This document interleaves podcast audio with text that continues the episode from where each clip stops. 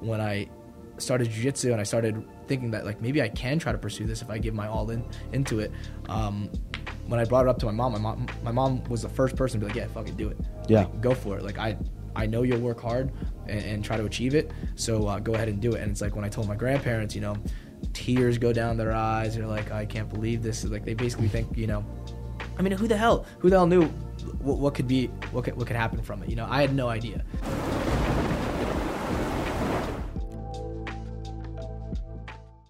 Yeah, there's no prerequisites for for uh, the life insurance. Like e- every other thing in the financial services industry, you got to get a Series 63, all those Yeah, things that are like extensive testing.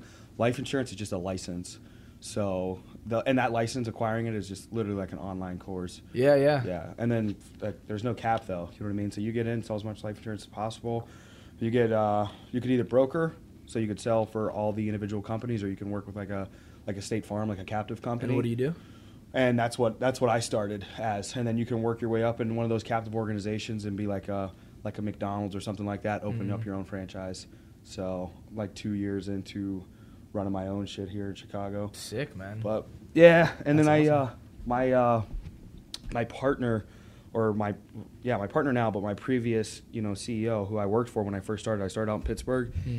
He got me into uh, jujitsu, so he had mats in his office. He had an actual mat. That's how you started? Yeah. Oh, shit. He had an actual mat room in his office. So I'm 18, 19 years old. I'm just Uh-huh. selling insurance, and he calls me up. You know, one night he's like, "Hey man, when you're uh, when you wake up tomorrow, meet me at the office before you go start door knocking. Because when I sold insurance, It was like door to door. it was door to door when Wow, I did it. Then COVID hit. All these kids have it so easy now. You know what I mean? So it's like, it'd basically be like in jujitsu terms, like, like when everybody was like leg locking and then like doing a tournament where there's no leg locks allowed. Where it's like, I don't mm-hmm. know if that would be easier, but basically now it's just all virtual. So there's no driving. I drove everywhere, had to knock on people's Wow. like What's guns. everything's like cold calling now or something? No, ours isn't cold calling. So we're the only unionized life insurance company in the nation. So Unionized, that's where we have like a wow. competitive advantage of saying like, hey, look, we're a union. Are we we have union leads because we'll be able to like tell other unions, hey, look, we're in a union, you're in a union, which is really weird because you know we're full capitalism and usually unions are opposed to that. So, Yep. but we're able to say, hey, look, we're a financial union. Unions love saying or whatever union. So it's not it's not completely cold. It's not like hot, but uh, definitely way different. But I, I get into it, and uh, I meet him at the office one day. We're going to the mat room. I wrestled a year in Western PA, which has pretty pretty good wrestling, Mhm. like pretty pretty good wrestling. East Coast is pretty good. Yeah, usually. yeah, yeah. So like some of the kids, like Spencer Lee, we grew up to in the same fucking like area. No way, really. Yeah. Also, is this is this a good distance? Is this a good distance for the mic, or do I got to Yes. closer? No. I tested it out with him. So hearing what talking to it. Yo, yo, yo. Yeah. Yeah. We're good. we're good. Yeah, we're oh, still wow, good. Okay. Yeah, we're still decent. Um, good good eye though. You know what I mean? Yeah, 'Cause I a lot of people. like, dude, with my mic, we got to like be Yeah. super close. I don't know. Yeah, no, Yeah, this yeah. this will pick up fine. Um, yeah, so I meet him up at the office one day, and uh, you know I figure we're gonna talk or something like that. I knew we'd be work out a little bit, but I didn't know what we'd be getting into. But he's telling me about jujitsu, shows me like how to fucking do like a knee slice pass, and then we just start live rolling. Wow, And uh, hit me with like ten straight ankle locks, and I couldn't walk the next day because I didn't Of course. I didn't know what was going on Yeah, yeah. and uh, that that was my introduction to jujitsu. I fell in love, but it was it was like he teased me with it. He was like, "All right, you know what I mean." I fell in love. I wanted to do it all the time, but then he was like, "Oh, you just focus on sales. Once your sales are up, then we can consistently train."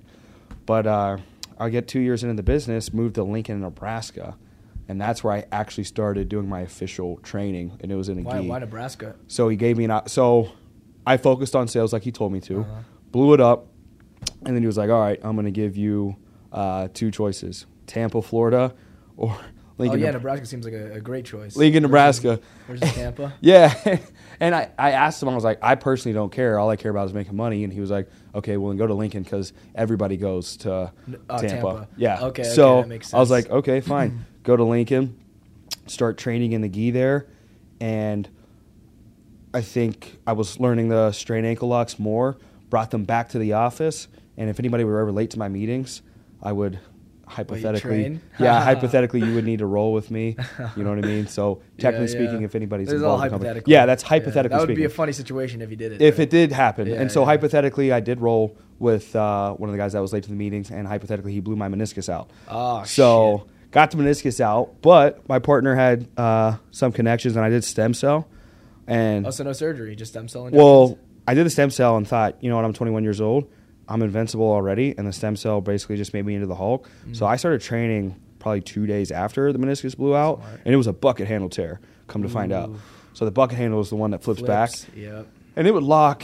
And then like even now when I listen to like Nicky Ryan, and he's like, "Yeah, just let just it's just pains in the mind," and I feel like such a bitch because I'm like, man, those guys down there, I know they get crazy injuries and they just go through them. I like as soon as something like starts locking up, I'm like, yeah, no, I'm taking off. I'm just yeah, I mean, well, I'll meniscus, meniscus is definitely a, a different one because, like, yeah, when it locks, it's locking. Yeah, it's and locked. I'm like, there's no way these guys are just having Yeah, like some type of tear like that. So I had to.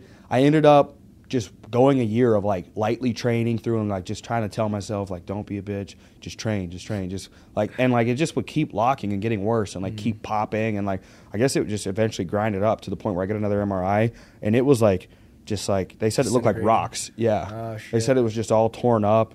And uh, there was no hope, so they did a. I want to say it's a meniscectomy. meniscectomy. Yeah, Yeah, so they took out like 70, 80%, and then I take, uh, I took, and I even, even now I'm taking a round of peptides, BPC 157 and TB 5. It's called the Wolverine Mm-hmm. yeah, yeah mix. Wolverine molecule, whatever. Exactly. whatever, yeah. So that helps a lot with, with stuff because I've got like tendonitis going on in my, my thumb right now, plus, plus the uh, meniscus. that's pretty even good for now. like just general uh, recovery in general. Like, um, Yeah, especially because I've got this philosophy of like I don't get paid from jujitsu, and that's one of the big things I want to talk about, like on the podcast, is like, um, you know, how you've been able to because you're fully monetized off jujitsu. yeah, You know what I that's mean? how I live. Like That's you live off yeah. jujitsu. What's the what's first off? Just jumping right in. First off, for tho- those of you that don't know, this is Damien Anderson, and he's from B Team. from B team. Yeah, yeah. I was trying to do some. Where's your black belt from? So I'm not even. I'm not a black belt. Okay, I was gonna Yeah, say, I'm not a black belt. when yeah, you yeah. take your black belt, who will you take it from? Uh, probably Nicky Ryan. Okay. Uh, just because, like, so basically, um, I got I got my brown belt from Nicky, but that's just because we're like friends. Like, he's my housemate. Yeah. Um, and uh, you know, we're just boys. But it's like, I don't have one instructor anymore. It's all of us are working Yeah. on different problems. We're all, uh, you know, creating the the solutions together. Yeah. You know, bouncing ideas off of each other. So. Uh, there's no one head coach like Craig is like the leader of B team. Yeah. But as far as like problem solving. We're all we're all playing around. We're all like working on stuff together. Yeah. Yeah, that's insane. So, brown belt, housemate, teammates, and you guys can definitely tell. You know what I mean? I love. Uh, I've been following the uh, the B team page Mm-hmm. just in general. Just the vibe that you guys bring to the jiu-jitsu culture. It's an it's incredible. It's like bros being dudes. Yeah, Dudes exactly. The more I got like involved in jujitsu, I was like, this is just a bunch of killer nerds, and like, but but you guys bring a different like. It's not like you guys aren't like the typical nerdy jujitsu guy. I'm not. Hopefully, you guys don't start commenting and be like, "Shut up, I'll tap you out." You you would, you would tap me out. But the vibe I get is like most of the culture is like kind of like the the nerdy guys that now developed into like killers. But you guys are like a step above that, where it's like not not like nerdy, but like not full jock where you guys are just like egotistical assholes. Because like when I really from watching a lot of content, I think a lot of guys would think surface level. You guys are like uh, there might be a little bit of ego there, but like you guys are just pretty genuine. You know what I mean? Dudes that just aren't as like some guys just take the shit like way too serious and shit like that. But at the same time, the the level of competitiveness and the what you guys bring to the bring to the stage, it's actually pretty like it's pretty impressive. You know what I mean? Like Yeah. how you're able to monetize, live off of it. And now you guys are starting to, I would imagine, make B Team into like a franchise. Um, yeah, so to be honest, I actually have no uh, financial stake in B team. Okay. That's um, so basically the team had split. I maybe maybe I, I fucked up a little bit, but the team had split. I stayed with New Wave Yeah. because Gary Tonon was my coach. Uh, he had his uh, title fight coming up, and I didn't want to leave. So then the guys that left started up B team. Yeah. and they're all financially they have a stake in it. I actually left a couple months after. Wow. Yeah, just so you know, just culture clashes pretty much, and Yeah. I decided to go to B. Well, I was about to start watching this to try to, I was like, you know what? Today's just been so slammed. I was like, let me try to get some more information. But I like to try to maintain a balance when I do my podcast because I find they go smoother of like a little bit of like knowing the the guests. I mean, I, I listened to your podcast actually on the way here. I was like, oh shit, I don't even know. I don't know shit. Yeah. I was like- I was like, I'm gonna, I'm gonna. Uh, uh, I was, I listened to actually, I, I, I don't know the name, but uh, it's the dude that um, actually pretty cool dude. I think he's young too. 25 is the dude Yeah. that uh, um, has uh the printing company, the uh, Uh, the screen print four logos. Yeah, yeah, Four yeah. Logos dude. and, like- yeah, that Yeah, guy. yeah. I was listening to that. I was like, dude, this is a pretty dope podcast. Yeah. Actually, super, super interesting. Yeah, Yeah. You guys go back and forth. Yeah, man. I try to like not copy Joe Rogan completely, but at the same time, I try to have like the nonchalant vibe and shit like that. Mhm. Uh, just because I like to just one, my business is built around having conversations. Selling life insurance is built around having a genuine Yeah, conversation. But I actually just like learning shit. You know what I mean? So I Mhm. just try, try to keep it simple and things like that. So B team cultures are, are clashing and things like that. You move over over to B team, and and through your experience, because obviously this is if anybody gets you on a podcast, they're definitely capitalizing on just the animosity that occur, occurs between uh, between the two. Um, I, I guess to just further educate the average listener on on the split and more so like you guys probably get all the time like why the split. Yeah, so um, can't really talk about it too much, just because like uh, we kind of agreed that you know I've seen texts of like, uh, hey, look, yeah, we're not yeah, putting that yeah, out there. trying to just keep it, uh, just trying to let it die down. Um, you know, like Craig has said, it's it's really like Nicky Ryan's thing to to talk about if he wants to talk about it. Or like, Yeah. Um. Yeah. I mean, can't really get too much. No, you're good. You're good. You're 100 yeah. percent good. Um, I and I guess, well, one question I do have, and you don't have to answer it, Okay. is uh, there was the huge, huge like argument going on probably a month or two ago between Natty Rod or or Nicky Yeah, Rod, yeah. and now I'm like fucking like pissed because I love like to see the firebacks, but like now Gordon's like quiet, so it's like. Obviously, it came out. He did the uh, more plates, more dates. Mm-hmm. Came back. He's the craziest looking natty I've ever seen, but he's natty. You know what I mean? natty, he's natty, Dude's yeah. natty. Um, as soon as I saw, it, because before I, I was like, all right, that dude, yeah, he's got to be. But like, Derek is a genius when it comes to like, like the dude Yeah. knows what he's talking about. So, um, but to see Gordon not like respond anymore, is it just? It, does it just speak for itself? Man, I, I think so. Like, man, all right. So just to preface this, it was like Nicky Rod told me since I've met him, he's natty, right? Yeah.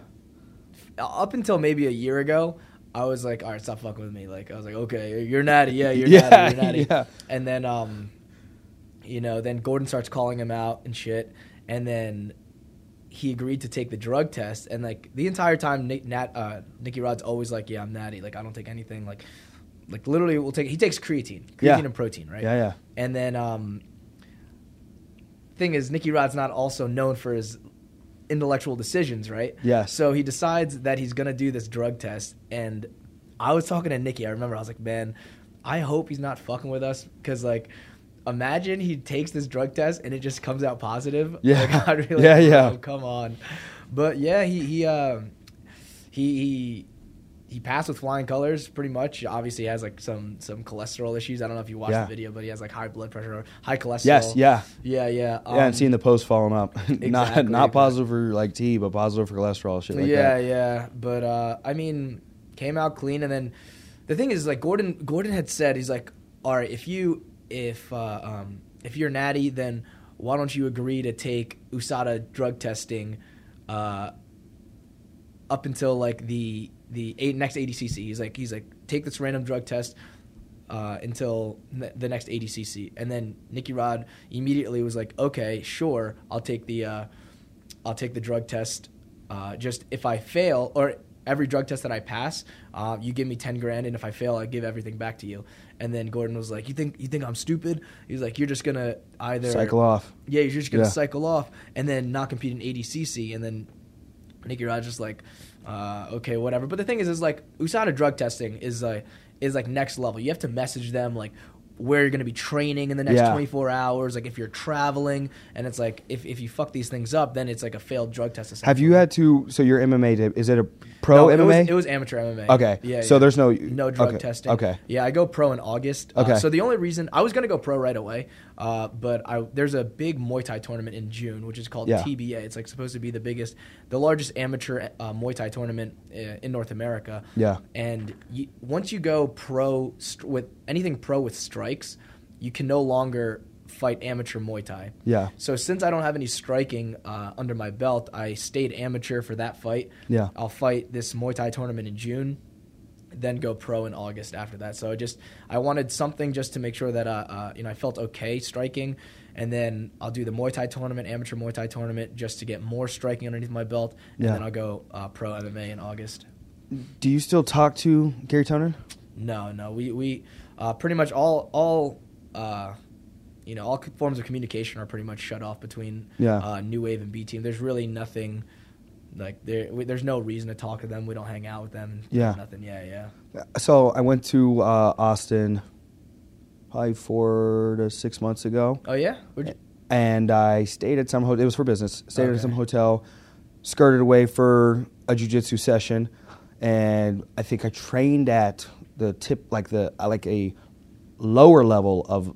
I went to New Wave expecting okay, like it might have been Renzo, Renzo Gracie. Yeah, I was like, oh, Yeah, yeah. I'm thinking to myself, Gordon Ryan's going to be there. This will be great for publicity. It'll, you know what I mean? Yeah, It'll look yeah. great. Not the case. It was just like a white belt, blue belt, you know, there? type Who of class. teaching? It was, you know, Danaher was cool. you know, Okay, he was there. He he was was cool. there. So that was a cool experience. Got a cool pick with him, but not realizing now because you know what I mean. I was I've only been a year and a half in, probably year and a half coming up on.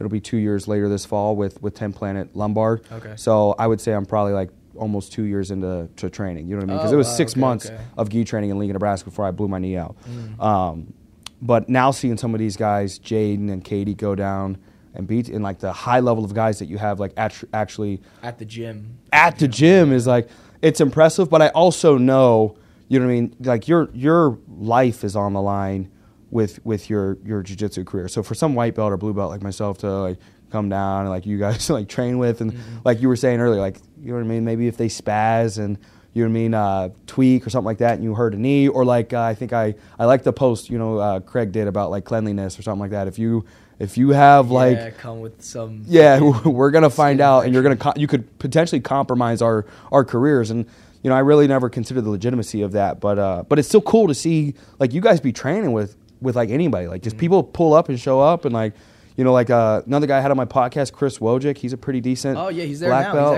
actually uh, he's at B team right now. He's I think he'll be there for uh, another month. Yeah, and I, I- trained with him for the first time like maybe two days ago. Dude, yeah, yeah. it's but it's crazy to level. Yeah, he's a beast, but it's crazy to level talent that, that you guys have down. It Because I, I mean, I look at him as like one of the, the best in Illinois. But just to see um, J Rod, Nicky Rod's little brother, did you know what I mean, messing around and, and uh, hit a nice like fucking trip, Mm-hmm. Like foot sweep Yeah, a little bars. foot sweep on him, and I, and I'm like, dude, J Rod hasn't been training too long. Because if Nicky Rod hasn't been training long, I mean, Nicky Rod's been training for five years. I think Jay's been training for two. and Yeah. he's got to, and just to see him compete with black belts, Those you know what I mean? Like, yeah, those guys are freaks. it's insane. Yeah, yeah. Honestly, like you ask, uh, what what pisses me off too is like, all right, so you have Nicky Rod that um that took silver at ADCC, which is our Olympics, right? The biggest, Yes. um, you know, biggest tournament in in jujitsu. Took silver with like 18 months of jujitsu, so Yeah. less than two years, a year and a half. You have J Rod who wins trials, biggest trials with like 18 months of jujitsu also. But you ask them a basic move like a double kuchi, which is like for us, like if you came from um, Danaher, like if you know, everyone knows what a double kuchi is. It's like th- these are simple moves uh, that were taught to us that like at white belt level, pretty much. Um, they have no idea what it is. You ask them what a reverse De La Riva is, they have no idea what it is. You ask them what De La Riva is, it's like the, these these positions that are so basic. It's they have no clue, and I'm Yeah. like, how the fuck did you make it Yeah. like this far? And then um, yeah, J Rod is always like, we're built different. That's all. Yeah, he's Yeah. so hilarious. man. Yeah, so those guys are freaks in nature for freak, sure. absolute freak. And I, I, I the more I'm watch, watching Nicky Rod and just watching this last, was it the EBI roll set that him and Gordon rolled last? Uh, EBI, yeah, it was well, it was a UFC like super fight on UFC, but it was EBI rule, so it was like Yeah. I think 20 minutes sub only, and then went to EBI overtime, which uh, you know Nicky Rod did really well. He popped Dude, Gordon. yeah, bro, it's getting it's getting closer and closer. And so like, I'm excited to see the next time they roll because every time I, I ask Wagner, I'm like, dude, who do you think is gonna get Gordon? You What he like, say? I want to say he said Nicky Rod. I mean, He makes- looks like the most promising. That's the thing, man. It's like, all right, you take somebody like Gordon, who's like uh, the the best in the world right now, but he's like 15 years in. You take Nicky Rod, who's technically a brown belt, but only five years in. It's Yeah. like, give it, give him more time. It's like some people, uh, or I mean, I know Gordon will, will kind of shit on Nicky Rod's like uh, record right now. He's like, you know, Yeah. you went X and X. I, I don't even know what it is. Yeah. Um, but it's like, okay, well, what were you doing? Who are you fighting five years in? It's Yeah. like, the level is just different that he's competing on. Like, give Yeah, yeah. man a break. But um, I mean, give it give it a few years. Uh, I mean, he could he could have he could have arguably arguably beat him this last uh, this last event. Yeah. He's- so he's getting closer. He's getting better. I think um, no one can stay on top forever. Yeah. So it's up to to Gordon. Like if he, I think like smartest decision for him is probably just to retire at some point, maybe ne- next ADCC or like just while he's on top. But Yeah. if, if you continue to keep training, it's like it's only a matter of time before someone catches up. It's like no one can at, truly stay there forever. Yeah. Right. So um, I think Nicky Rod's probably the next person to do it. I don't know when it could happen, but uh, he's getting closer for sure. and and uh, let's just jump back into into you. You know what I mean? Kind of go Mm-hmm. Yeah, the unconventional route. Where were you born and raised? So I was born in New Brunswick, New Jersey. Um, Okay. Yeah, grew up in New Jersey, uh, and yeah, lived in North Brunswick. I stayed there for up until middle school. Then I lived in North Jersey with my grandparents. Got into like um, not trouble, but like so basically uh, in North Brunswick, it's a, a pretty diverse diverse uh, uh, like town. And then when it goes to middle school, the four elementary schools kind of come together and Yeah. uh, you know i kind of started slacking off a little bit getting kind of mixed up with like drama a little Yeah. bit and then so i moved with my grandparents uh, up north which is a, a, wealthier neighborhood but it's just like a, a great school system Yeah. so I went there for three years, and then I moved back down south, but went to a private high school called St. Joe's, and then uh, uh, went to school there. So it was really just for schooling, the school system. Yeah. Um, and uh, I didn't do jujitsu. I played football and lacrosse my entire life, pretty much, and then I wrestled as well. But wrestling back then for me was just rec wrestling in, in the winter, Mm. and uh, so I didn't really take it too seriously. I was very average, Yeah. uh, maybe slightly above average, but nothing special Yeah.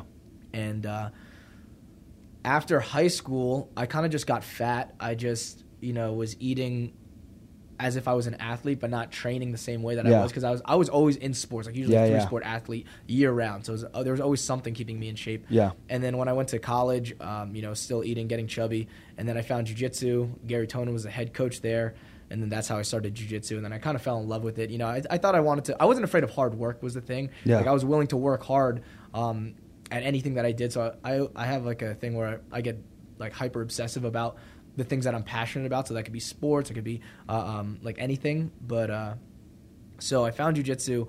I was training pretty regularly, like like six, seven times a, a week uh, from the get go, just because I liked it. I Yeah. didn't know that people were trying. I didn't even know how big Gary was at the time. Gordon wasn't anything yet. Uh, like he was, he was still a pro belt with no name. Yeah. and he had asked me like six months in after training pretty consistently they're like Yo, are you trying to do this professionally? And i was like i kind of scoffed at it you know laughed a little bit. I was like i don't even think that was a thing. Um, and they're like yeah that's what we're doing. And then uh, i started to see gordon kind of um, rise a little bit you know win some Yeah. win some tournaments here and there. He was doing bet matches at the time.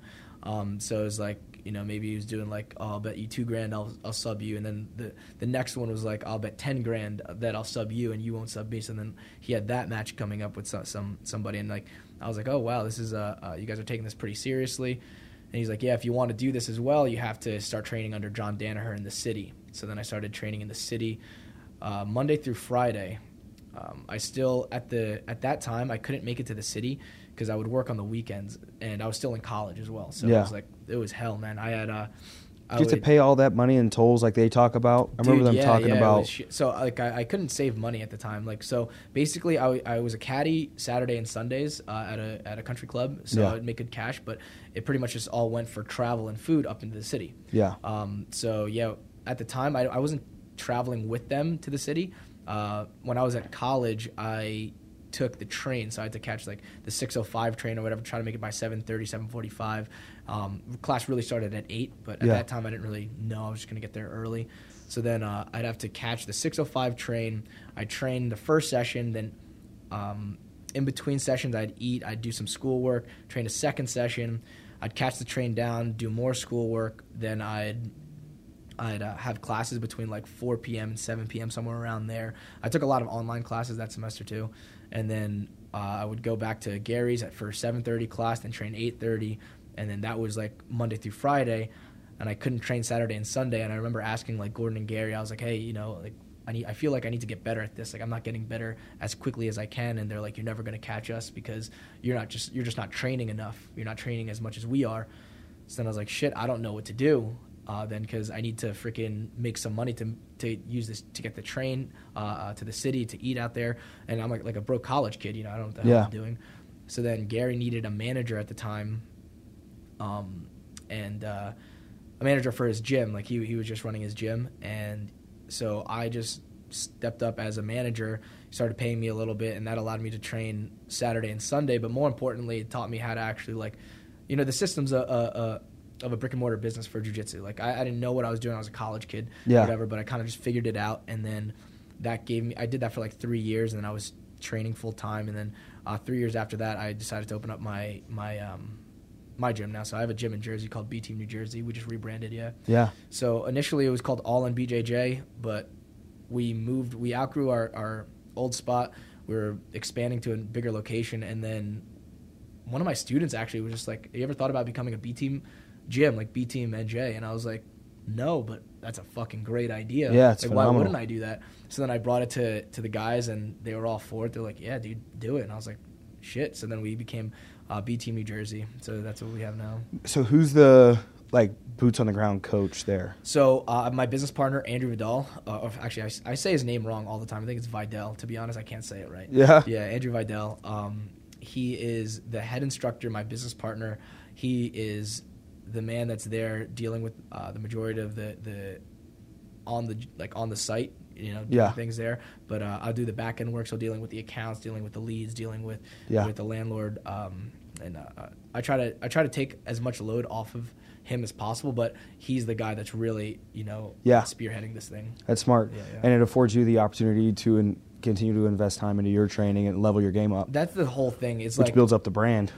Exactly. I, I mean, I love the gym. I love uh, everything, but first and foremost, um, the the short term goals are athletic, and it's Yeah. like there's a, a small window of time that I Such can't small I have to window, dude. capitalize. I mean, Yeah. we're talking about the seminar. It's like, what's your training schedule like? It's like I'm pretty much training every day because I started so late. Yeah. So I can't. I don't have the luxury of taking these massive days off or long vacations. I get around so many of these guys in jujitsu, and I got nothing but love for for the community. But uh, you, they they get kind of hyper obsessive and like insert themselves into this community. Then I love jujitsu, but I'm like, and they want to get paid off of it. And I know what the fuck it took to get to get like to build a life through this. It's mm-hmm. 100 percent commission. And I look at everybody as 100% commission, whether or not they, you know what I mean, that, they, that they're sales, right? 1099, Everything's everything sales, sales. and you get into this world what you put out of it. I'm like, and I look at these guys and they want to get paid off jujitsu, and and they, I'm training maybe 75 percent as much as they are, and like I'm like, how am I training?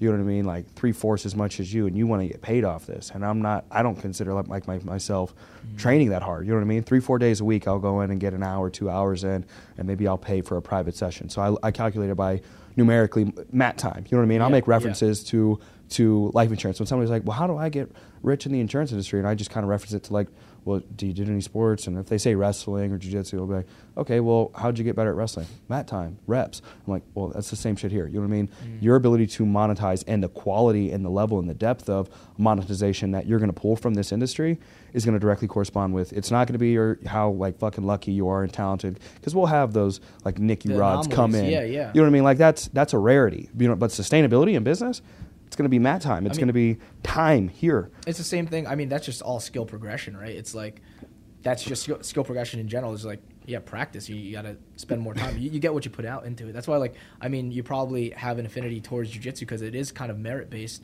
Um, just like sales is, is like you know, Yeah. if you grind your ass off, you're gonna make a shit ton of money in sales. Yeah. If you grind your ass off in jujitsu, you're gonna get better at jujitsu. Yeah. So it's like, yeah, they kind of go hand in hand. So I've, it's it's like, I see a lot of similarity similarities with jujitsu in sales. Yeah. in general. Yeah. It's one of my favorite analogies when I use. It's unfortunate a lot of my guys don't do jujitsu, but hypothetically they know about it because I'm a, I'm a black belt in this office. But but but uh, but I, I make a lot of references to it. But man, so who were you closest to growing up? Who inspired and influenced you into being you know the man you are today? So that's definitely um, so it- it's hard to say. So I know there's um, seasons. There's you know there's probably seasons yeah. of people that have really poured into you. Exactly. Who who are a few of those people? So then? the first one definitely is, is going to be uh, my mother, right? She uh, she she takes it to an extreme though, where as like I'm kind of a, a balance, but she genuinely believes like, you know, you can do anything in the world as long as you like work incredibly hard for it. So that's that's kind of where I got the idea that I can even try to pursue this. Yeah. Right? Uh, like, because I was in college, I come from a, a traditional, pretty much. My mom's side is is Filipino, so it's like very Okay. traditional family. Both of my grandparents are very well educated, Yeah. you know, uh, uh, professionals in their field. And when I started jujitsu and I started thinking that like maybe I can try to pursue this if I give my all in into it. Um, when I brought it up to my mom, my mom, my mom was the first person to be like, "Yeah, fuck it, do it. Yeah. Like, go for it. Like I, I know you'll work hard and, and try to achieve it. So uh, go ahead and do it." And it's like when I told my grandparents, you know, tears go down their eyes. They're like, "I can't believe this." Like they basically think, you know, I mean, who the hell, who the hell knew what, what could be, what could, what could happen from it? You know, I had no idea. Yeah. I just knew that like, all right, say if it failed, all right, I go back to college for a couple of years, get my degree, go do what I was doing anyway. Yeah. Right. So uh, my mom definitely is a person that that says that you can do anything. It doesn't matter what anybody says. Yeah. If you work hard for it, you know, you'll you'll you'll get what's yours pretty much. Um, definitely, uh, my grandpa, my we, I call him my Lolo. Yeah. Uh, incredibly intelligent but hardworking man. So like I come from a family of like very hardworking people. Yeah. So that's that's kind of instilled. Was in me. he an immigrant? Was he first generation? Yeah, yeah, first generation. I mean, he's an engineer, a mechanical engineer. He works like uh, um, in he's like a, it's aerospace essentially. Like he Yeah. deals with like fuel cells with, with uh, you know, Very intelligent. Super fucking intelligent. Yeah. You know, it's like I'm the I'm the idiot in my Filipino side. Like Yeah. my cousins are are doctors, are uh, um, you know lawyers, are accountants, are like these these professionals that, Yeah. in my opinion, when I look at it, I'm like, you are actually making society way better. Like, Yes. like you're really pushing society forward and something to be proud of. Which I'm I am proud of, of Yeah. the things that I've done, but it's like I, I see jujitsu for me as a somewhat selfish uh, quest that I'm on. It's like it's because Yeah. I enjoy it so much that I'll give my all to it. And it's like I do help people along the way. You Yeah. know, like my gym does a lot for charity um, and stuff like that. But at the core of it, it's like I did it because it's something that I love, not something that I thought like would make society better. Which some people, like you know, the doctors in my family, like I really want to help people. I'm like, that's freaking awesome for you because, damn, I, I I couldn't do it. Yeah. yeah, yeah, Yeah, bro. That's fire. And and as you transition into jujitsu and then you become a manager and then you open up your own when did when did you become um, fully financially independent when when it when it came to or let me say fu- fully financially dependent upon your own athleticism and your jujitsu? Man, honestly, it's like it, it wasn't until like it was years, man. Um, I guess it had to have been when I decided to actually open up the gym. Honestly, it's like I I, I got very lucky. So from my own actual accolades, I had like nothing like until late purple belt. It was really nothing. I decided to open up a gym inside of a Muay Thai gym, and they only charged me three hundred dollars rent. Yeah. Right. So I was able to build a program, and then now have a, a few thousand bucks a month, and I was like, oh man, I, I can live on top of still managing Garys and stuff like that, teaching privates and shit. But um, it was it was a grind. It was like I couldn't really save until um, late purple belt. Actually, maybe mid purple belt So is that four years in? man, it was it must have been must have been four and a half, five years in. Yeah. yeah, exactly. And how? So when did you start training? started 19? training at at uh, 18, just before my 19th birthday. So maybe 22, 23. Yeah, 23 is when I opened up my gym. Okay. So just before 20, well, during 22 is when I was able to get consistent private lessons, Yeah. which that I'd say the private lessons is actually what what allowed me to to be financially independent. But it's like that's it's due to me training at John with John and Gary. Yeah. The students there were like Gary's private lessons at the time were like 500 bucks versus I was charging them for like 80 to 100 bucks. Yeah. or Whatever. So like they were just outpriced. So then I got lucky in the sense that they wanted to learn the same thing Yeah. from John. So then I was able to teach consistent privates, like, you know, uh, three, four, five privates a week on top of uh, Gary's uh, uh, income and stuff like that. And then when I opened up my own gym, I was I got lucky enough to sublet inside of a Muay Thai gym to where I can build a program inside there. So it was like, yeah, four and a half, five years in. Was that the first seed, uh, being in that Muay Thai gym that started to intrigue you with striking? Uh, no, I always liked striking. Um, I saw Gary come up in it, and uh, um, I saw him doing MMA. I always liked MMA. So to be honest, when I was a when I, when I was like a kid, UFC always intrigued me. Like I Yeah. thought it was super cool, but I didn't like the idea that it could be these meatheads fighting each other. Like I, I didn't I didn't enjoy that. Then um, Gordon actually decided that he wanted to try to pick up some striking too, and he needed a partner. So then I started partnering with him with, for privates after class with John, and then John started to explain that actually there is an intelligent way to fight, and if you are more intelligent than your opponent, you can essentially win the fights in a, in a safer way. There's always that risk. Yeah. But when I started to, to understand that there was that ability to to train um, or to, to, to fight intelligently, that's really what allowed me to to dive deeper. I was like, oh, this is something I'll put my time into because I didn't want to put my time into something that I felt like it's just a coin flip now. Like, you Yeah. know, I, I I'm really tough. Everyone's tough.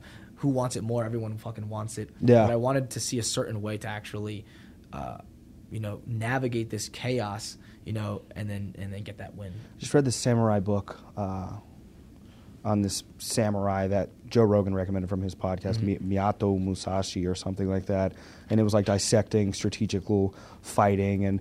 I figured I'd pull some, some things out of it analytically for business and things like that, but it reminds me of a lot of like Dan Danaher, of like just breaking, like just how like it, when, every time I hear anybody talk about like BJJ fanatics and watching any of his film, just how technical he is with breaking down every single detail and how sometimes it can be a little wordy, but like how eh, it, I mean the, the the dude is a, a precision master. He's a technician, like you were talking about Yeah, earlier. He's like the dude's an extreme technician. So I think that's extremely valuable. But but also want to tie jump jump back into four or five years in before you're financially dependent, and Yeah. now how many years total are you into jiu-jitsu now? So I'm only I'm seven over seven years, about uh, seven and a half years. So it's like it's it's fairly recent that I was able to be like, okay, I can finally like survive. Yes. Everything was it was spending money to get to the city and just trying to train my ass off. Like that's that Yeah. was everything. And that's what people don't understand. It's like cuz you put the same amount of time into jiu-jitsu into literally any other industry and you'll like develop you'll, you'll get six-figure income. You'll, you'll be you'll be a master in Yeah. your in your craft. Like it is this is what people don't understand is like it is it takes so much work to be to get financially independent and then and then squeeze uh, uh you know as as much mo- like to be able to monetize it as much as possible it, it takes Oh so God. much work and Yeah. it's like unless you genuinely love the sport it's like you're much better off going to try to pursue this just as obsessively in any other industry Yeah, literally. Yeah, I, yeah. I get so I get so intrigued by you guys because I'm like, dude, fuck, you guys would be like fucking billionaires, life Dude, I insurance. mean- I'm like, but it's it's I respect it because I'm like, dang, dude, dude's willing to let his legs get blown out for for a hundred grand. fucking 100 grand let alone a, thousand dollars in a blue belt tournament Yeah, I guess so. I'm, I'm like ninety. What what percent do you think honestly is like making over six figures in the jujitsu community? dude it, it's it's without, I get let's say with owning a gym. Yeah, because I feel like that's the only with, own, with owning a gym. I think uh, I mean I, I think a good portion of of the gym owners, along with privates, along with competition, I think they can definitely make you know six figures. But I think the vast majority of competitors, it's like I, I couldn't even, I couldn't even. I don't even know. I don't even know what percentage. It's a small percentage. That Have you ever heard making- horror stories of like these competitors that, you know, obviously hit adulthood and I think after like 24, 25, 26, you got to be on your own health insurance and then Yeah, like, don't yeah. have health insurance and Mhm. get something just blown out and like yeah, yeah. I mean, I'm 26. I have to deal with health insurance too. Actually. Yeah, so Yeah, you 26, you have to deal with health insurance, but like somebody that is not in the financial position that you are, but is obsessed with the sport and is trying to build up, you know what I mean? Like now they blow. Like one of the one of the worst things happening as a kid is I messed up my labrum or something with my shoulder. You know what I mean? It's like I couldn't imagine tearing like tearing like my shoulder Get apart surgery. and like you know what I Or mean? not not being able to not being afford it. able to, not being able to afford it, and like you put, you just put four years into jujitsu, and like this is you're 22 to 26, and you, you know what I mean, like that was your dream, hope, and vision, and it's like now what?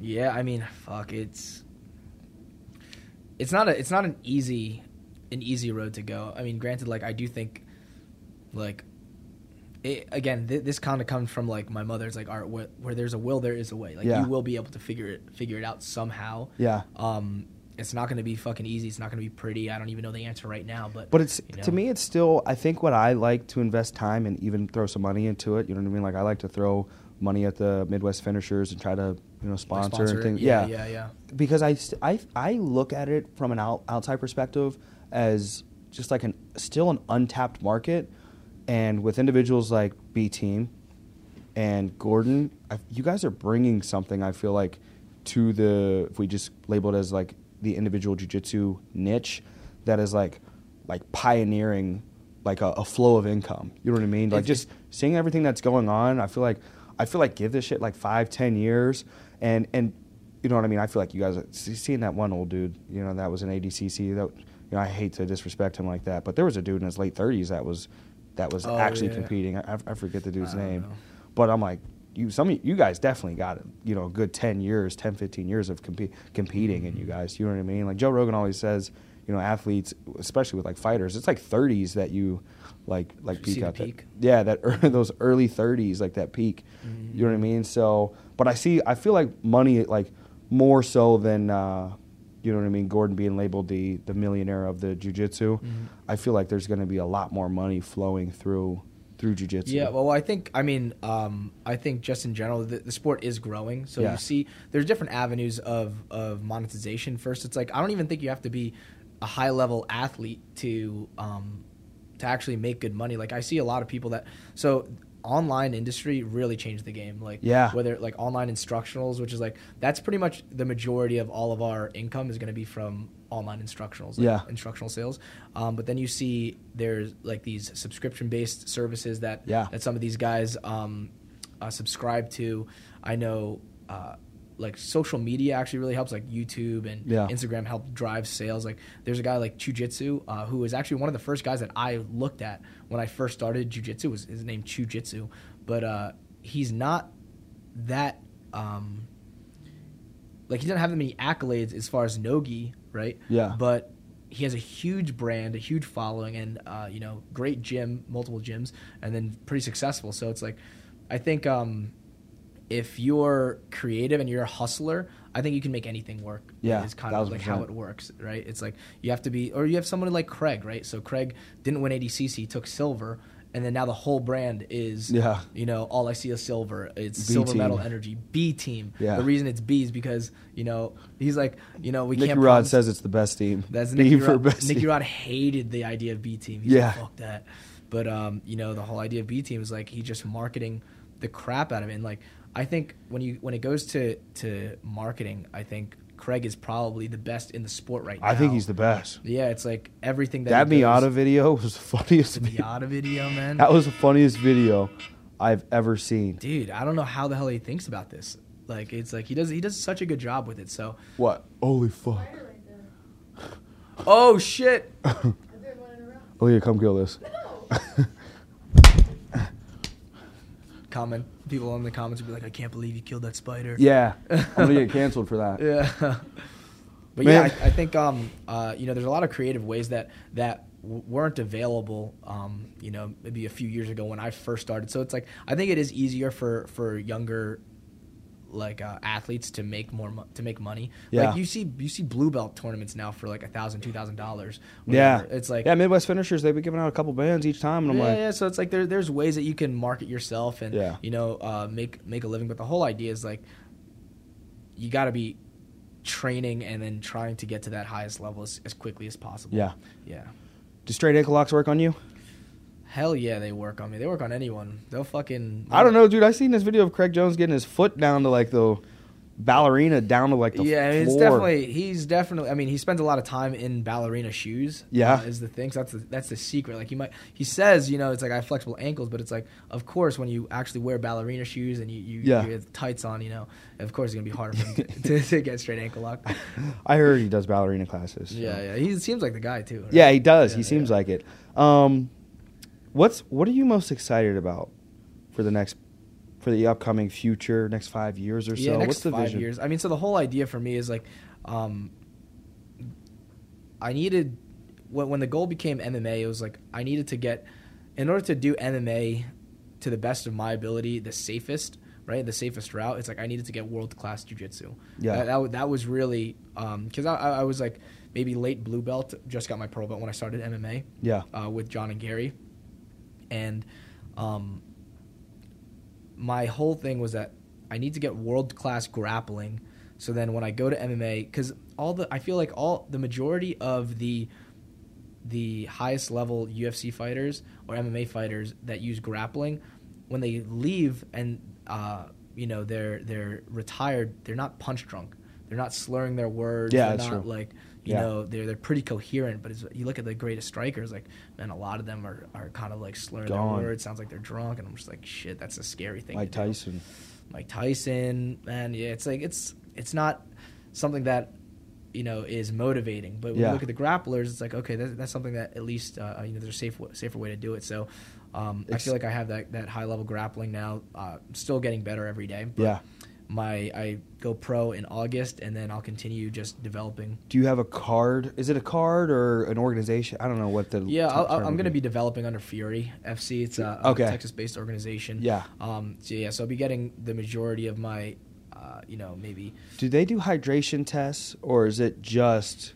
Uh, So only one championship does hydration tests. okay. Yeah. Do you think that's important? No, I don't think it. I I don't think so. So the thing is, so there's a, there, the whole idea. The reason these organizations want to do hydration tests is to try to stop the weight cut. Right? They don't want Yeah. you to cut these this mass amount of weight. Right? So you're going to be very dehydrated, and then uh, um, you know th- that's the whole idea. So one championship does it. So their featherweight in one championship is 155, whereas the featherweight in UFC is 145. Mm. Right? But what people do is they drink normally or they overhydrate their body. Yeah. There- there's some sensitivity. Like Yeah. you can't if you're overhydrated, you still fail. So they have to have you know there's some play that they have to figure out. But you know they drink a decent amount of water, then they cut 15, 20 pounds of water and they just hold their piss in. So like you can lose a lot of a lot of water in in a sauna with a sauna suit Yeah. jogging, shadow boxing, like you lose you lose 15 pounds, you know, arguably in like two hours, not Yeah. not even right, and um, you know, they just force themselves to not pee. They get on the scale, you know, they they pass that, they piss, then they go rehydrate. So it's like it. Peop, there's always these loopholes around Wow. it, yeah, and like th- th- that was the whole thing with with um, UFC. They stopped IVs, right? Because they, they tried to stop people from from weight cutting, but people still just weight cut and then just try to hydrate properly is the thing. It's like Yeah. so I, I don't think it really does anything. I was I was wondering like what is the best way to for for these weight classes to, to try to stop the weight cut because the weight cuts suck and it's really killing these people. Have you ever had a scary weight cut? A scary one, no. Um, you know, I never had a scary one. I, I the lowest I've cut was uh, 145 for competition, and then I was supposed to do a 135 one. I got to about 142, and then the actual organization uh, called the card off. I was like a blue belt at the time. Yeah. yeah. yeah so I was doing like some shit. What do you walk? I walk around 162 right now. Okay. 162, 163. So 145 Oh, uh, is a pretty standard one for me. It sucks. It's not good. Yeah. But it's like it's manageable, no problem. Uh, for ADCC, the um, like for ADCC, I was like the the runner up, so I had to make weight, and it's you make weight the same day, uh, actually d- day before and the day of, and You have to make weight day of ADCC. day before so that you can make the day of and then if you make it to the second day you have to weigh in again yeah so it's shit yeah yeah it's, Yeah. it's super bad so then that one was the toughest but that's because i was trying to get my body weight as close to the actual weight cut as possible so i didn't have to cut that much water Yeah. but um for mma i'm gonna have to cut to 135 so not looking forward to that shit Yeah, no, not at all.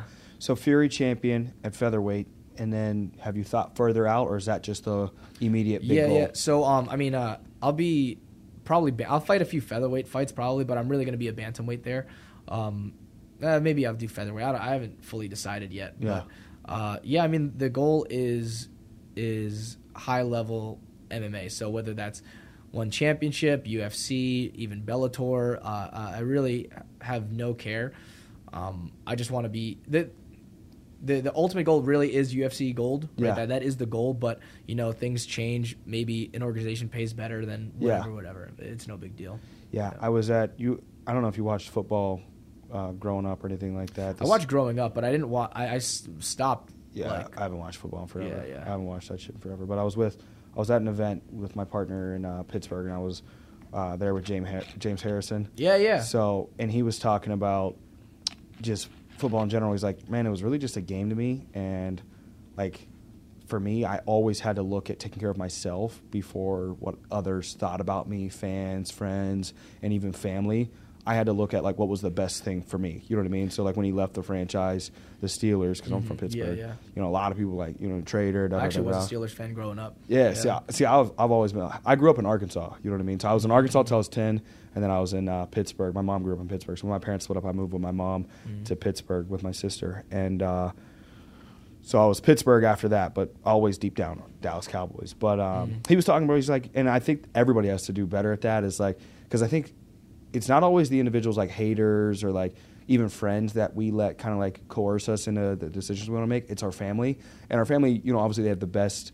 Our, not not necessarily our best interest at heart, but I think it's more so a safety interest at heart. They just want us to be safe. Yeah. You know what I mean? And so it's like, it, it, sometimes that safe decision, in the long run, ends up hurting us more than us doing what's best for us, doing what's best for us, chasing that dream. So it was cool to hear him say, like, man, I had to just do what was best for me, opposed to what was best for family and friends, like Mhm. different things like that. So hearing you say that, you know what I mean? It just kind of you know, I think for, for listeners out there that are like in that tough spot or things like that, because when, when uh, people are getting in the insurance industry, it's one thing I'm always like, bro, make sure you do what's best for you, Mm-hmm. and uh, just in life in general. It's like, don't think about me. And it's hard to tell people, like, you know, sometimes you can't think about mom and dad. You got to think like, this is your life. You got to live it. yeah, it. that's the thing, right? And it's like so. i get a lot of uh, uh, you know questions like from aspiring athletes or aspiring jiu-jitsu fighters that just started or whatever. Yeah. And it's like I'll never tell someone to not uh, chase their dreams Yeah. because like people did it to me all the time, right? Yeah. But it's like you really have to a lot of people I don't think understand like how hard it is in to, to make it in jiu-jitsu compared to another industry like Oh, God. it's like Yeah. you can you can live comfortably you can go like I, I have a girlfriend right and uh, you know my girlfriend's fully on board and i'm just like you know we're not going to be taking all these different vacations like we can make you know seminar tours as a vacation Yeah. but it's like i don't have the luxury to to take weeks off at a time to Yeah.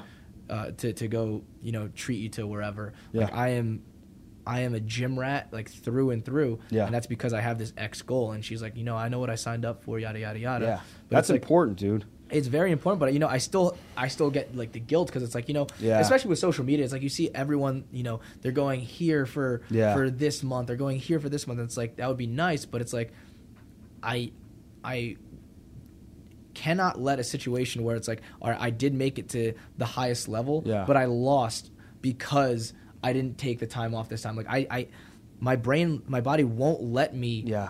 you know i need it's already so hard to become successful you have to line up everything in your favor Yes. to You give yourself the the, best shot like the only thing you can control is is pretty much your training Yes. and it's like you better fucking Go put all your all into it that's Yeah. why i named my gym all in event like that was actually Yeah. my, my first gym name was called all in is because that's what i felt like you had to do Yeah. to try to to try to make it. There's so many people that that try to do this for two years three years. Like i tried so hard. I'm like you don't understand.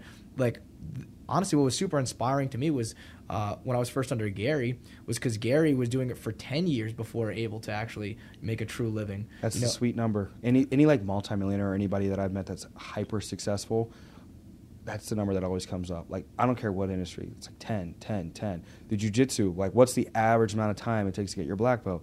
I always fucking hear Everyone says 10 10 years. years. You know what I mean? Mhm. So it's like, man, that 10, I don't know what it is. It's a, it's a sweet number across It- all it is. industries. Yeah, yeah, it's, but it's like yeah, there's so there's there's there's that in ten years. It's not like it's not like ten years to get your black belt. It's like for him it was ten years of training three times a day every day. Yeah.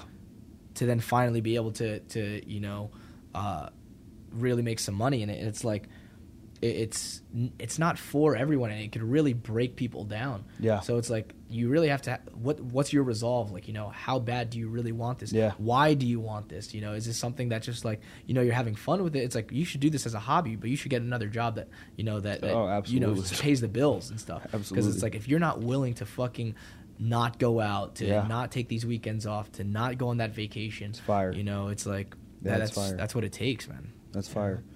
As we uh, as we wrap up, I'm always curious because pretty much outside of work and working out, for me, it's just movies. Do you have any? Ho- not much time, obviously we know that, but are there any hobbies that?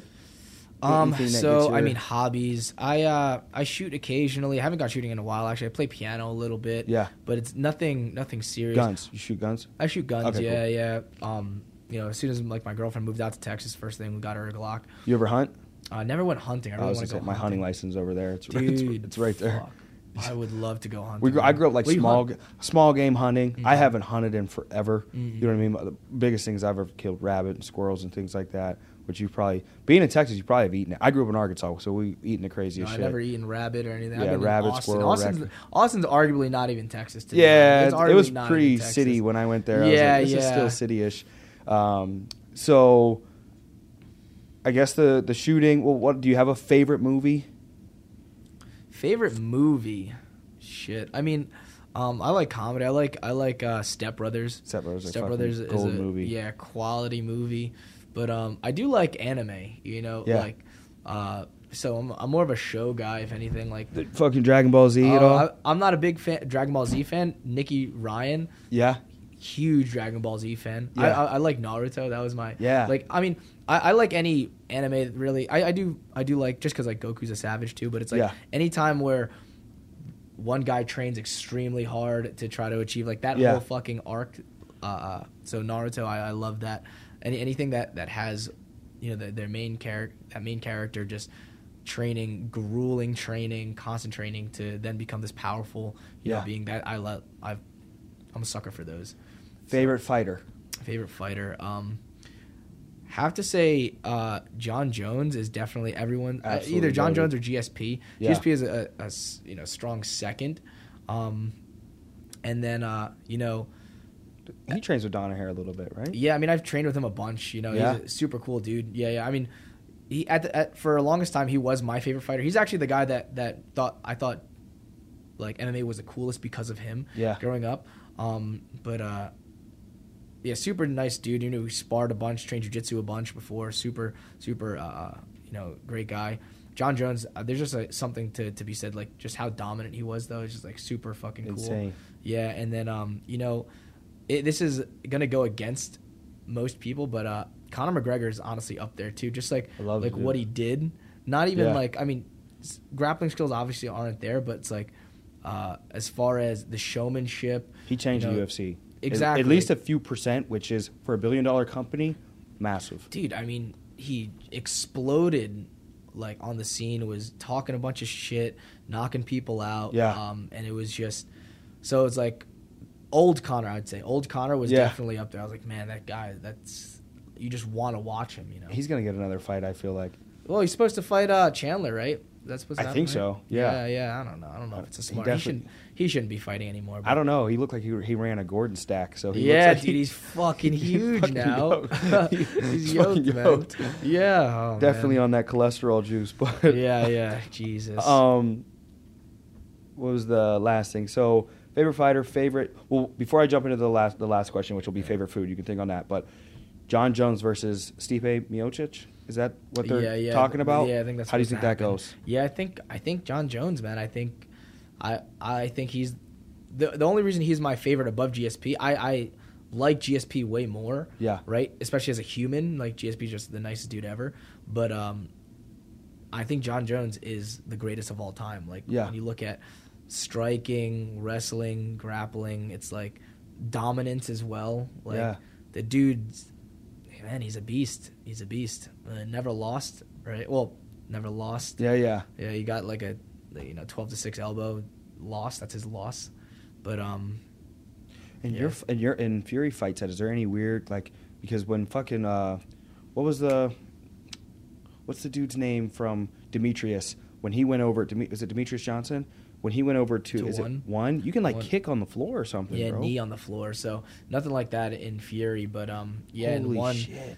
he got knocked out clean. He did get the knockout back. Yeah. like, but um, yeah, he was coming up on an elbow and then got kneed in the head. and It's kind of like what you were talking about in, in like in the seminar today when we transitioned in a little bit of MMA, like making sure you're placing takedowns properly, like strike two takedown, so you don't catch anything.